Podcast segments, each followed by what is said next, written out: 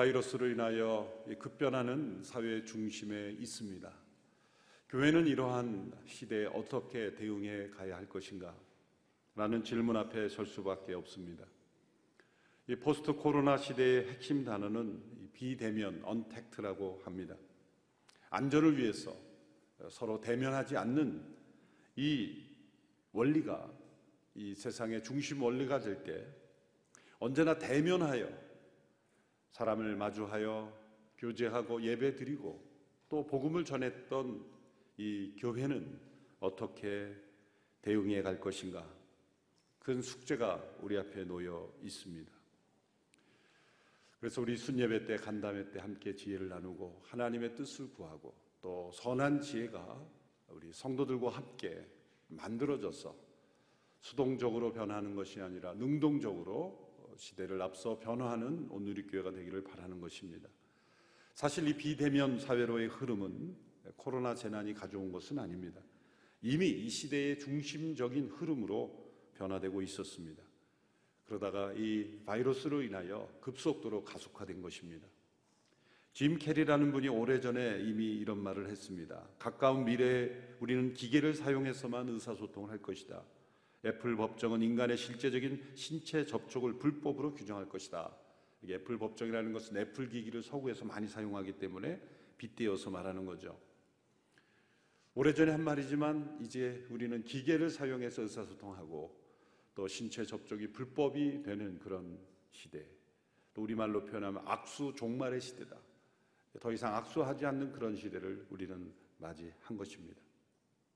이런 사회가 빠질 수 있는 가장 큰 위험은 건강한 인격적 교제가 단절되는 것입니다.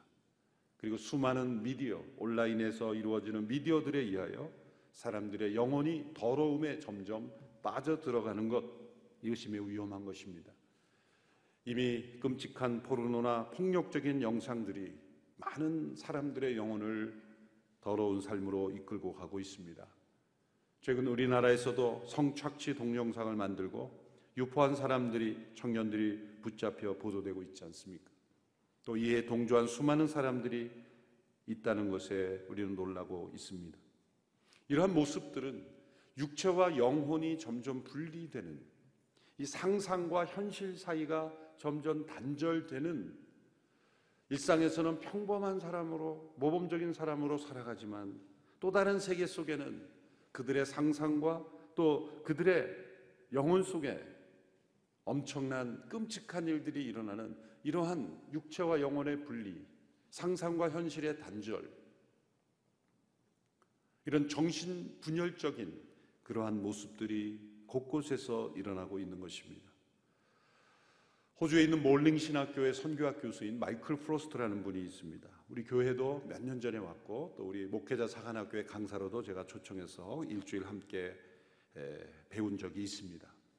이러한 현상들을 가리켜 탈육신 시대다 이렇게 표현을 했습니다. 탈육신이라는 것은 낯선 단어죠. 만들어진 번역을 그렇게 한 것인데 성육신의 반대 개념이다 생각하시면 됩니다. 성육신을 incarnation이라고 한다면 탈육신을 excarnation 이렇게 표현하는 겁니다. 이 탈육신이라는 것은 고대의 풍습의 모습을 가리킵니다. 고대에는 사람이 죽은 시신을 그 뼈로부터 모든 뼈만 남기고 모든 것을 다 제거했다고 합니다. 위생상 또한 어떤 숭배 사상 때문에 그렇게 했다는 것입니다. 중세 유럽에서는 사람의 시신을 먼 곳에서 이제 그 고향으로 옮기기 위해서 위생상, 위생 때문에 그 뼈만 남기고 뼈만 운반했다는 거죠. 그래서 나머지는 모두 다 제거하고 불태워버리고 그리고 뼈만 운반함으로 안전하게 하고자 했던 것입니다. 하와이의 원주민들은 지위가 높은 사람들의 뼈를 분리하여 살과 분리하여 나중에 그 뼈들을 숭배하고 그 뼈에 뭐 글을 적는다든지 이름을 남긴다든지 해서 오랫동안 보관하기도 했다는 것입니다. 이렇게 인간을 해체시키는 인간의 그 고대 풍습을 이 시대의 모습으로 비유한 것입니다. 육체와 영혼을 점점 분리시키는 상상과 현실을 점점 분리시키는 그래서 인격을 파괴시키는 그러한 상상의 세계 속에 머물게 하는 그래서 우리 인간의 영혼을 파괴시키고 육체도 망가뜨리는 이런 인간 해체의 현상 이것을 탈육신의 시대다 이렇게 이분은 예, 오래전에 아주 오래전에 쓴 책에서 어, 그렇게 지적을 했습니다. 탈육신 시대 이러한 현상이 우리 교회 안에 들어왔을 때는 어떤 현상이 일어나는가? 그것은 분리주의적인 이원론이 나타납니다. 신앙과 우리의 신앙의 생활이 세상과 별, 별개가 된 분리된 교회 안의 신앙으로 머무르게 되고 또한 신앙과 삶, 우리의 머리로 아는 것, 우리의 영혼에 생각하는 묵상과 우리의 삶은 별개로 나타나는 것입니다. 또 그렇게 별개가 되어도 아무 문제 없는 것으로 여겨지는 것입니다. 교회가 거룩한 삶으로 세상과 구별된 것이 아니라 어떠한 특별한 종교적인 형식, 제도, 문화로만 분리되어서 우리들만의 교회 안에 문화로만 갇혀버리는 것, 점점 더 세상과 격리되고 분리되는 것, 우리의 머리로 아는 것과 우리의 삶과는 점점 상관없는 것으로 분리되는 현상, 이것이 신앙의 탈육신 현상이다. 현실과는 점점 상관없는 상상 속의 신앙으로 점점 나아가는 것, 이것이 탈육신의 현상이라 말할 수 있습니다. 이러한 현상에서 위선이 나오고 외식이 나오고 여러 가지 우리가 이해할 수 없는 그러한 일들이 일어나는 것입니다. 예수님 시대에 이 탈육신 현상이 나타난 사람들이 바리새인들입니다. 바리새인들은 다른 사람들과 구별된 자로 하나님 앞에 인정받기를 원했습니다. 율법이 정한 규례, 엄밀히 말하면 율법이 정한 것이 아니라 율법을 그들 나름대로 해석한 규례에 따른 규칙이죠. 탈무드나 미드라시나 같이 율법을 해석한 해설서의 근거에서 또 규칙을 만든 자신들 나름대로의 그 규칙을 만들어 놓고 그것을 잘 지키면 하나님 앞에 인정받고 그것을 지키지 않는 사람들은 하나님 앞에 죄인된 버린 사람들이라는 그러한 생각으로 사람들을 대하고 세상 속에 살아간 것입니다. 그러므로 점점 그들의 삶은 그들은 열심히 있었지만 점점 현실과는 너무 거리가 떨어진 이 탈육신화된 현상들이 나타나고 있었습니다. 예수님께서는 그들이 죄인으로 분류하고 있는 이 세리와 죄인들과 함께 교제하셨을 뿐만 아니라 그들과 식사하시고 심지어 그들 가운데 제자를 삼기도 하셨습니다. 당연히 바리새인들은 예수님을 비판했고 정죄했습니다. 그들과 함께 죄를 짓는 것이라고 생각했습니다. 이러한 바리새인들에게 예수님께서 하신 말씀이 누가복음 5장 31절에서 32절의 말씀. 오늘 본문의 바로 직전의 말씀입니다. 우리 같이 한 목소리로 읽겠습니다. 시작. 예수께서 그들에게 대답하셨습니다. 건강한 사람에게는 의사가 필요 없고 병든 사람에게만 의사가 필요하다.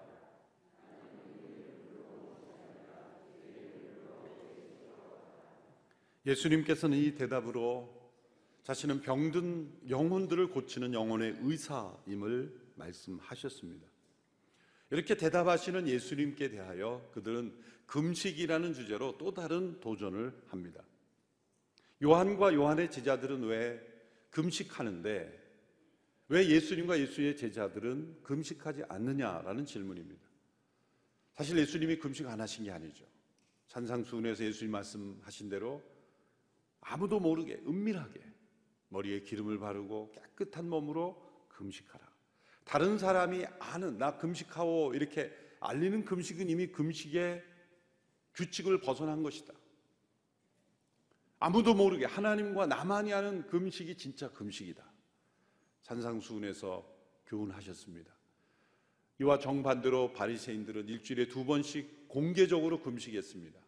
머리에 죄를 뒤집어 쓰고 그리고 옷을 찢는 어쩌면 제 상상입니다만 이 금식용 재들이 팔렸을 것이고 또한 금식용 가운이 팔렸을 거예요. 왜요? 평상시에 있는 옷을 계속 찢어대면 어떻게 옷을 감당하겠어요? 그러니까 옷을 찢어진 옷을 입어야 되니까 아마 찢어진 허름한 옷을 팔았지 않았을까? 또 재를 계속 만들 수 없으니까 그 많은 재를 일주일에 두 번씩 뒤집어 써야 되는데 그 재를 어디서 만들어요? 금식용 재라는 게 팔았지 않을까? 그런 모습을 가지고 많은 사람들 앞에 나 금식하오 이렇게 자랑하는 모습. 이것은 어떤 모습입니까? 금식의 본래 모습은 영혼을 하나님 앞에 겸손하게 하고 마음을 낮추게 하는 목적이 금식인데 육체를 자랑하고 그 영혼이 더 교만하게 만드는 정반대의 결과가 빚어지고 있었습니다.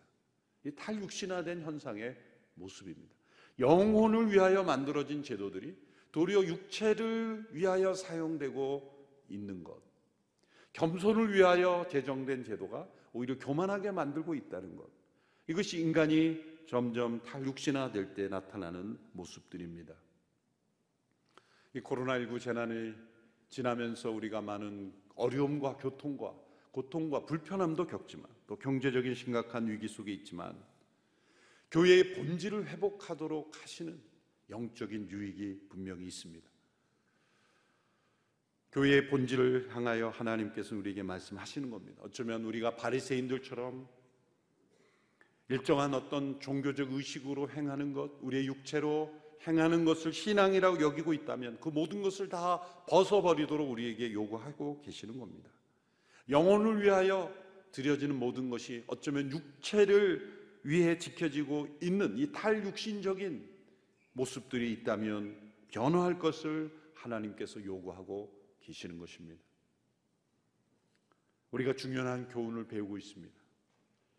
이제는 다시 조금씩 모이고 있지만 이 코로나 시대에 우리에게 주신 하나님의 음성은 교회에 다녀서는 안 되는 겁니다. 교회가 되어야 된다는 겁니다. 교회에 다니는 신앙과 교회로서 살아가는 신앙은 다른 겁니다. 교회에 다니는 신앙은 이제 이 코로나 재난의 기간에 함께 모이지 못하니까 이제 신앙생활이 중단된 거죠. 그러나 교회로서 존재하는 사람은 함께 모이건 모이지 못하건 교회로서 세상 속에 살아가는 성도가 되는 것입니다. 왜냐하면 교회는 결코 장소가 아니기 때문입니다. 존 하블릭이라는 사람이 오래전에 한 말입니다. 교회는 결코 장소가 아니라 항상 사람이며 결코 양의 우리가 아니라 양 자체이고 또 결코 거룩한 건물이 아니라 언제나 믿음의 모임인 것이다. 기도하는 사람 바로 당신이 교회이지 당신이 기도하는 그 장소가 교회는 아니다. 이 세상에 거룩한 곳이란 인간을 제외하고는 없으며 영혼을 제외하고는 인간 내부에 지성소란 없다. 교회에 다니는 사람들은 예배당 건물 안에 어느 장소에 자신의 몸이 있는 것이 중요했습니다. 그러나 교회인 사람은 자신의 내면에 그리스도의 임재가 있는 것이 더 중요했습니다. 그렇다 그래서 예배당 건물이 필요 없다는 뜻은 아닙니다. 예배당 건물이 필요한 이유는 우리의 영혼이 그리스도의 임재를 경험하기 위해서 필요한 것입니다. 어쩌면 우리의 육체를 자랑하고 우리의 육체 연습을 위해서 존재한다면 그것은 탈육신화된 현상이 되는 것입니다. 예수님께서는 이 누가복음 5장 후반부에서 세 가지 연속적인 비유를 말씀해 주십니다. 이러한 탈육신적인 시대의 흐름에 우리가 흡슬리지 않고 어떻게 교회의 본질을 또 세상 속의 교회로 존재할 것인가 진리를 말씀해 주고 있습니다. 첫째로 우리 안에 있어야 될 그리스도의 임재는 신랑으로서 신랑 대신 그리스도께서 우리 안에 성육신 하신 그리스도의 임재하심입니다. 오늘 보면 34절에서 35절의 말씀을 보시겠습니다. 함께 읽겠습니다. 시작. 예수께서 대답하셨습니다. 너희 같으면 신랑이 함께 있는 동안 초대받은 사람들을 금식하도록 하겠느냐? 그러나 신랑을 빼앗길 날이 올 것이다. 그때가 되면 그들도 금식할 것이라. 우리 내면에 임재하시는 그리스도를 신랑으로 말씀했습니다. 하나님과 우리의 사이에 관계를 설명하는 많은 비유가 있습니다. 왕과 백성들, 그 왕의 통치를 받는 백성. 하나님은 왕이시며 우리는 그분의 백성입니다. 또 목자와 양. 그분은 우리의 선한 목자이시며 우리는 그분의 돌보심을 받는 양들입니다. 그러나 이 모든 비유들은 연합을 설명해 주지 못합니다. 왕이 백성과 어떻게 연합되겠습니까? 또 목자와 양이 어떻게 연합되겠습니까? 그런데 신랑과 신부는 연합되는 것입니다. 그리스도께서 이 땅에 오신 것은 우리의 신랑으로서 우리 안에 거하시고 우리와 연합된 자로 우리를 죄에서 구원하시며 우리를 영화롭게 하시는 영원히 그리스도 안에 거하는 백성으로 우리를 변화시키기 위해서입니다. 이 신랑 대신 그리스도의 임재하심이 우리에게 교회의 본질, 내가 교회로 살아가는 성도인가 아닌가? 그 신랑을 만난 기쁨, 신부가 신랑과 연합하는 기쁨이 바로 우리에게 있어야 될 가장 중요한 교회된 성도들의 본질이라는 것입니다. 이것이 교회의 생명력입니다. 유대인들은 결혼식에 있어서 우리처럼 한 시간을 정해서 결혼식을 하는 것이 아니라 일정한 기간이 결혼 기간입니다. 대부분의 결혼 풍습에서는 신랑이 신부를 먼저 입장해서 기다리지만 유대인들은 신부가 신랑을 기다립니다. 아주 고약한 남자들이죠. 왜 연약한 여성이 남성을 기다리게 합니까? 남자가 여자를 기다려야죠. 이런 풍습 자체도 유대의 풍습 자체도 이 성경의 기록을 위해서 마지막 새하늘과 새 땅이 임재한 모습을 결혼 잔치로 비유하고 그리고 예수님을 다시 오실 신랑으로 우리를 비유하시기에 그 신랑 대신 예수님을 기다리는 그리스도의 신부로 우리를 비유하기 위해서 유대의 그런 관습이 생긴 것입니다. 기다렸던 그 신랑이 나타났을 때 그 신부의 기쁨, 기다린 만큼 그 기쁨이 증가되겠죠. 그것을 위해서 신부가 기다리도록 한 것입니다. 여러 예수님의 비유 가운데 그 기름을 등에 준비하지 못해서 신랑을 맞이해야 될 그 순간에 기름을 준비하러 가서 신랑을 맞이하지 못한 그런 비유도 나오죠. 우리 마지막 때 예수님께서 다시 오실 때 우리는 늘 준비하고 있는 신부가 되어야 된다는 것입니다. 중요한 것은 이 신부가 신랑을 만날 때의 기쁨, 그 기쁨의 기간에 금식할 수 있느냐라는 말씀입니다. 예수님은 자신이 신랑으로 오셨고 이제 예수님을 만나는 그 기쁨의 기간에 금식할 수 있느냐라는 말씀입니다. 쉽게 말하면 오늘 우리 식으로 말하자면 이런 뜻입니다.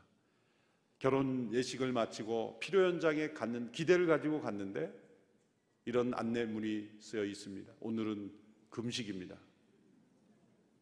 결혼식 필요연에서 금식이라는 편말을 보신 적이 있으십니까? 평상시보다는 좀 더 좋은 음식, 많은 음식으로 기쁨을 나누기 위해서 그렇게 음식을 준비하는 것이죠. 그것으로 기쁨을 표현하는 것입니다. 지금 바리새인들은 지금 신랑 대신 예수님이 오신다는 오신 이 사건을 이해하지 못했기에 육체를 자랑하고 또 교만해지는 그 금식 속에 살아가고 있었지만 우리의 금식은 다른 것입니다. 신랑과 신부가 결혼식 때는 거의 금식입니다. 뭐 먹을 시간도 없을 뿐만 아니라 먹을 마음도 생기지 않죠. 그것은 슬픔의 금식이 아니라 기쁨의 금식입니다. 신랑 대신 예수님을 만난 기쁨. 그것 때문에 음식을 먹지 않아도 영혼이 풍성하기에 육신의 배고픔도 잊어버리는 기쁨. 또 다른 차원의 기쁨입니다. 그러나 만일 신랑을 빼앗길 날이 올 텐데 그때는 금식할 것이니라.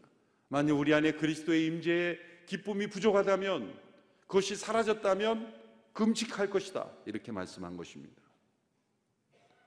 우리가 어떤 시대를 지나든지 마지막 때에 새 하늘과 새 땅 임할 때를 준비하는 교회 됨의 가장 본질은 신랑 대신 그리스도를 만난 기쁨과 그분 안에 거하고 그분과 연합된 이 기쁨 이것이 세상이 줄 수 없는 기쁨이요 모든 환란과 재난을 극복할 수 있는 기쁨인 것입니다. 바로 우리 안에 신랑으로 임하시는 그리스도의 임재하심입니다. 그것이 교회의 됨의 본질입니다. 그리고 그것이 교회의 생명력이요 능력입니다. 두 번째는 세상 속으로 성육신하신 그리스도의 임재하심입니다. 누가복음 5장 36절의 말씀을 우리 한 목소리로 함께 읽겠습니다. 시작. 예수께서는 그들에게 이런 비유를 들려 주셨습니다.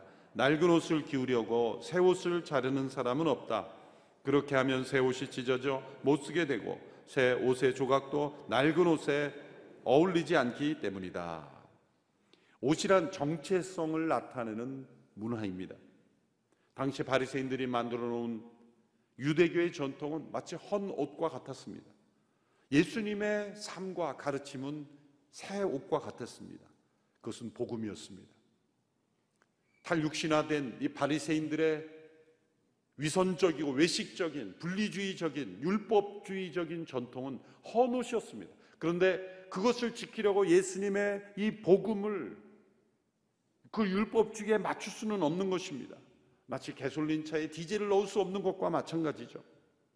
도저히 하나 될 수 없는 헌 옷을 고치려고 새 옷을 기울 수가 없는 것입니다. 둘 다 못 쓰게 되는 것입니다. 바리새인들이 만들어 놓은 이 종교적 전통은 어떤 옷이었습니까? 세상과 분리된 옷을 입는 겁니다.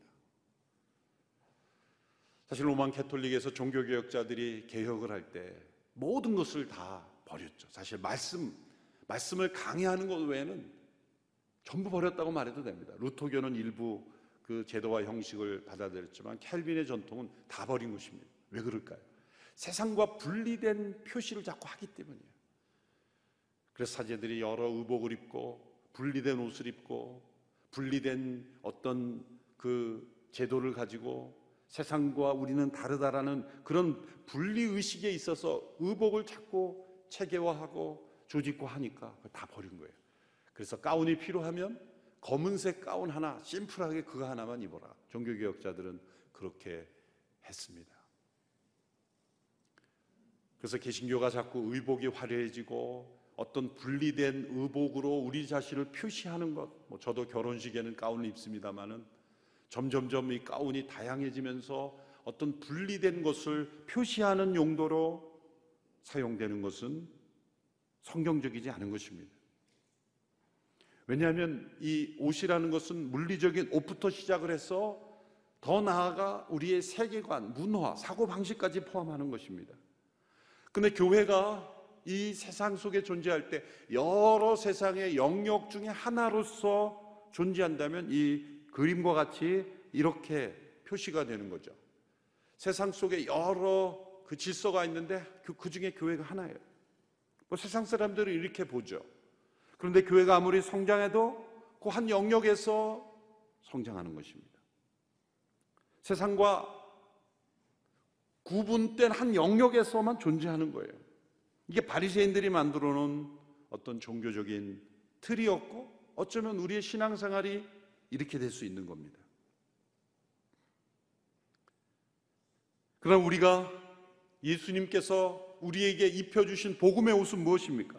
그것은 세상 속으로 침투하는 두 번째 그림을 보면 모든 영역에서 우리는 교회로 존재해야 하는 것입니다. 우리 성도들은 사회의 모든 영역에서 살고 있습니다.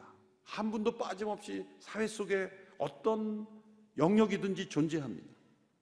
우리는 교회로 분리되어 따로 존재하는 공동체가 아니라 세상 속에 우리 모든 성도들이 다 성직자로서 세상 속에 부름받은 사역자로서 교회로서 존재하는 것입니다. 이것이 우리가 입어야 될 옷입니다. 복음의 옷은 바로 우리가 세상 속에 침투하도록 우리를 부르시기 때문입니다. 바리새인들의 문제는 무엇입니까? 하나님의 이 복음을 유대 문화 속에 가두어 두려고 한 것입니다.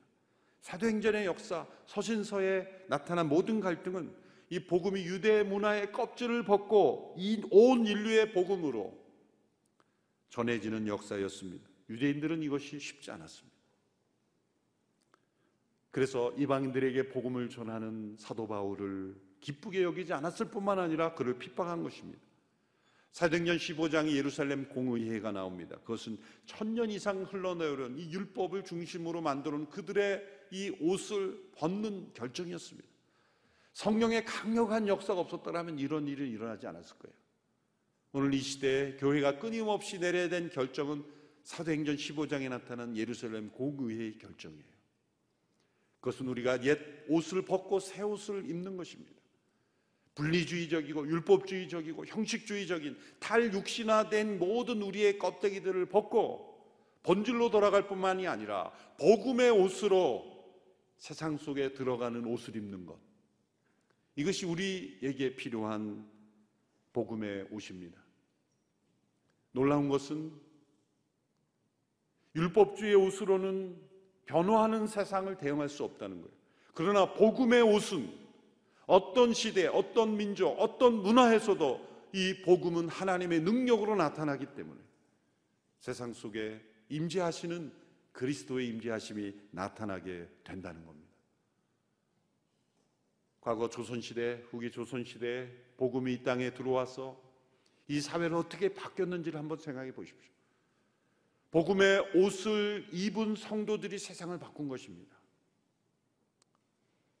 당시에도 율법주의 옷을 입고 어떤 의미에서 잘못된 주일 성수 개념 또 어떤 의미의 잘못된 율법주의적인 그런 신앙생활을 하던 분들은 세상을 바꾸지 못하고 다 도태됐습니다. 한국 교회 역사를 보면 율법주의 옷을 입었던 교회는 영향을 다 잃어버렸습니다.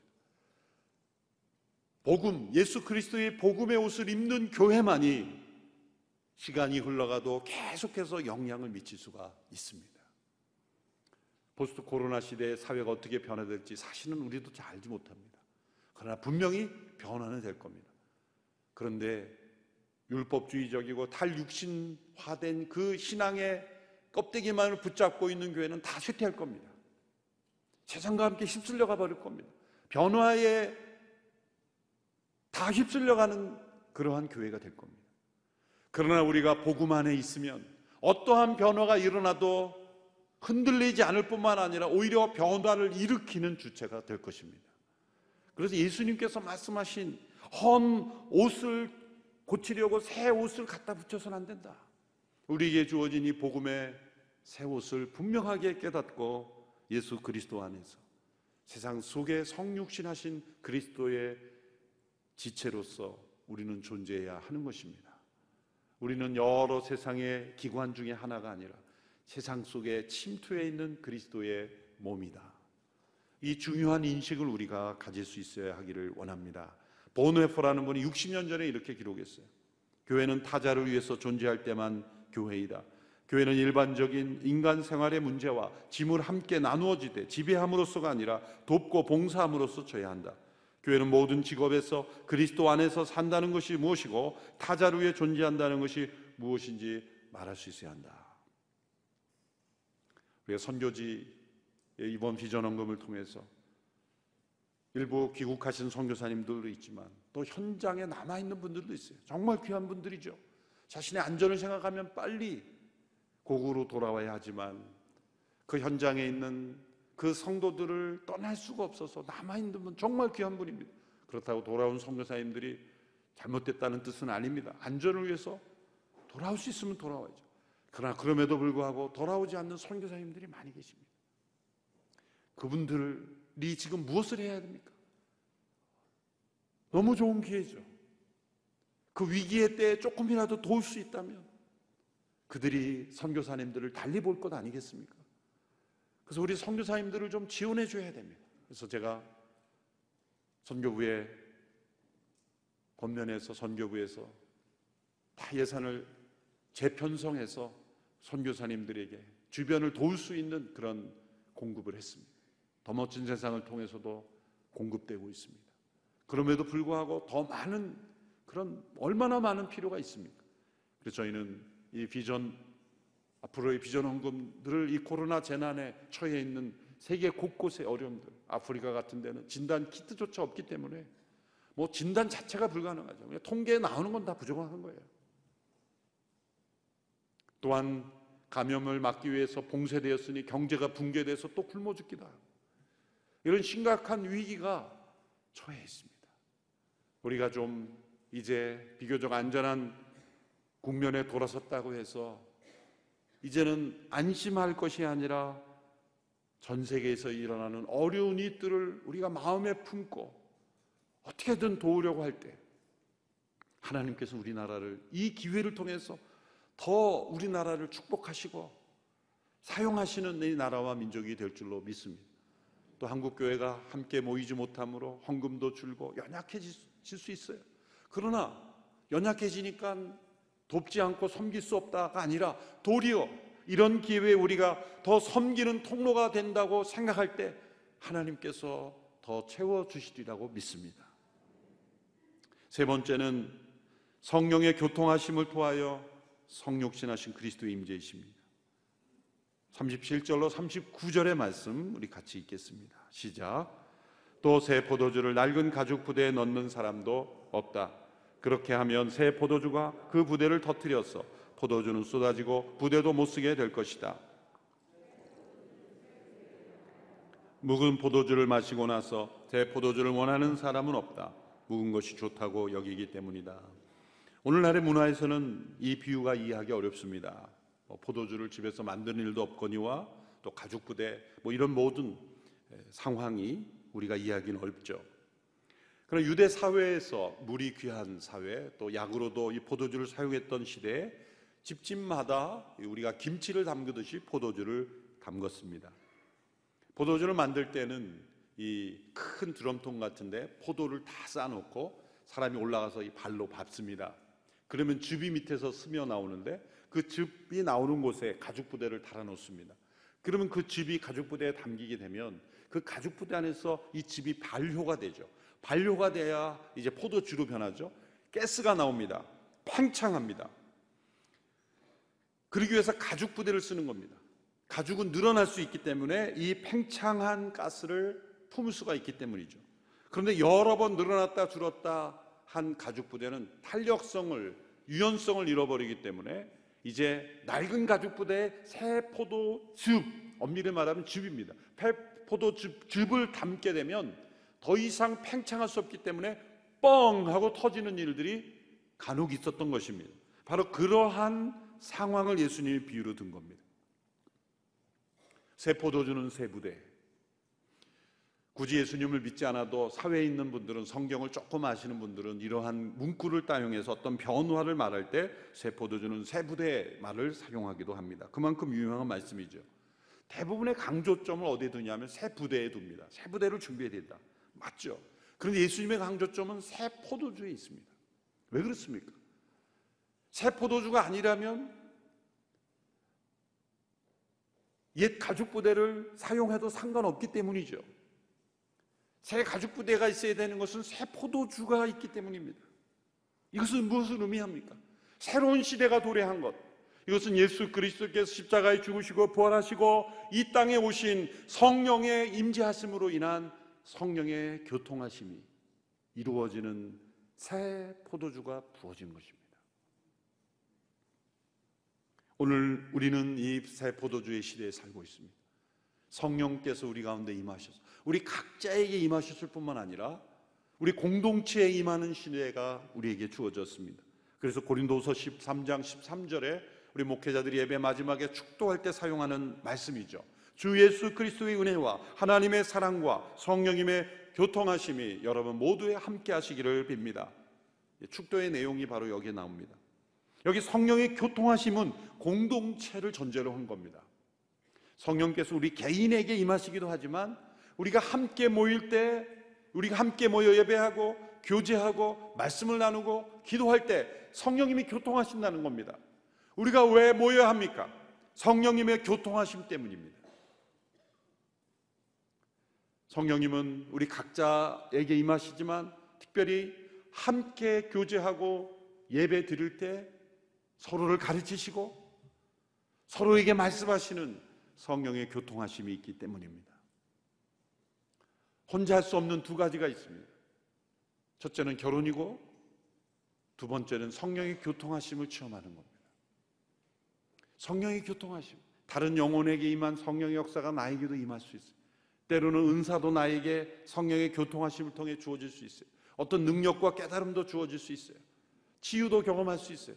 성령의 교통하심. 그래서 사도들은 함께 모여 예루살렘을 떠나지 말고 약속하신 것을 기다리라고 하신 예수님의 말씀에 순종해요. 함께 모여 다락방에서 함께 마라가의 다락방에서 기도했지 않습니까? 성령님이 오실 때도 각자 흩어져서 그냥 혼자 있을 때 그냥 임할 수도 있는데 왜 함께 모이게 하셨는가? 성령의 교통하심 때문입니다.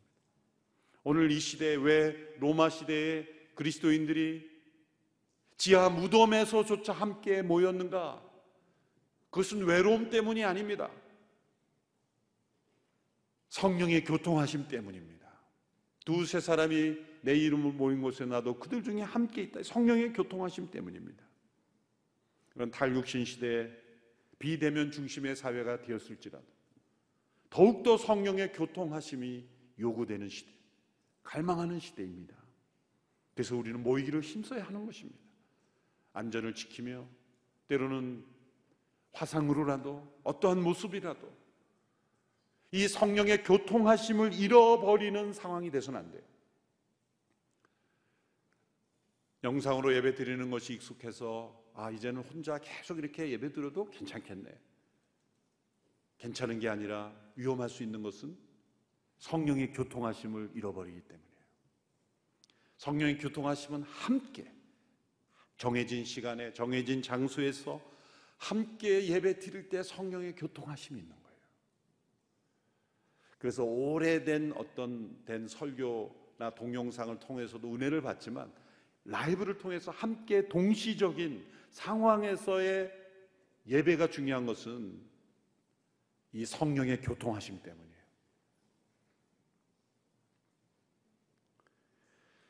제가 문장을 하나 읽고 마치겠습니다. 제가 제 기억으로는 적어도 세 번 이상 인용한 문장인데요.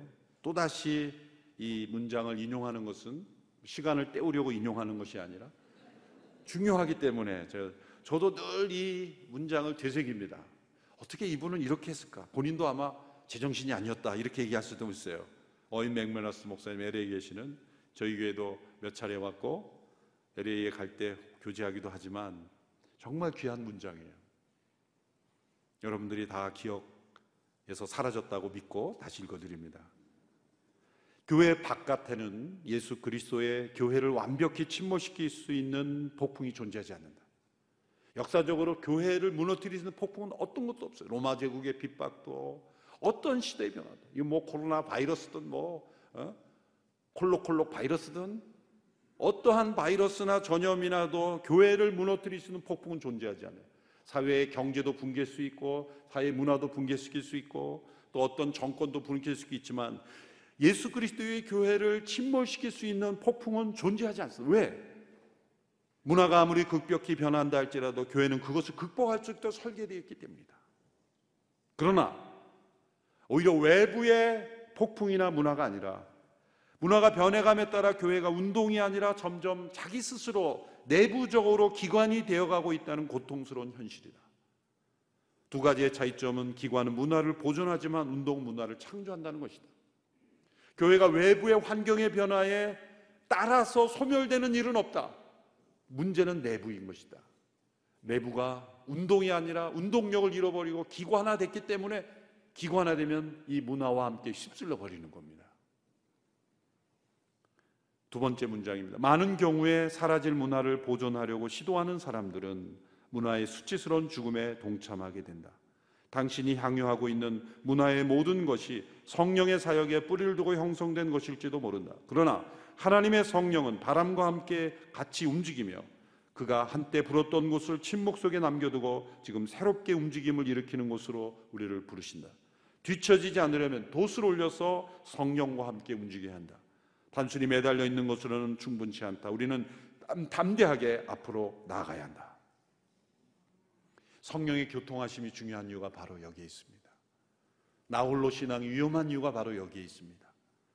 함께 모여 성령의 교통하심을 우리가 귀 기울일 때 바람처럼 움직이시는 이 성령과 함께 우리는 움직일 수 있어요.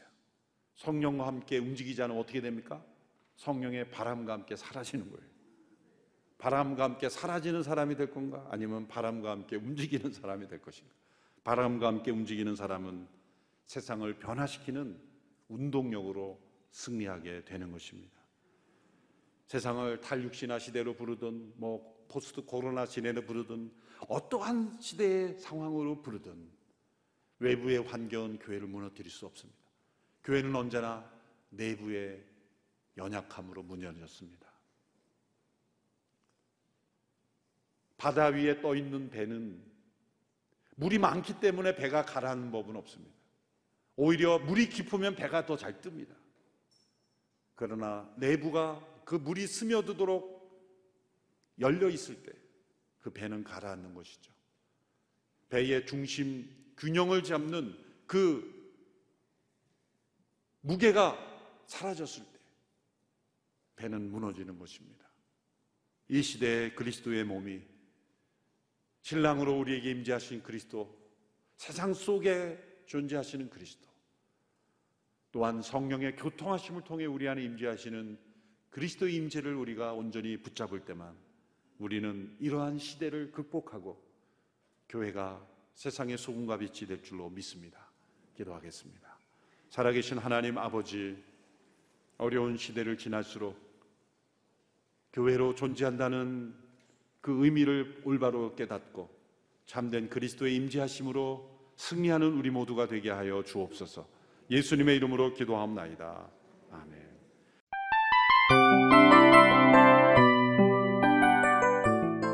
이 프로그램은 청취자 여러분의 소중한 후원으로 제작됩니다.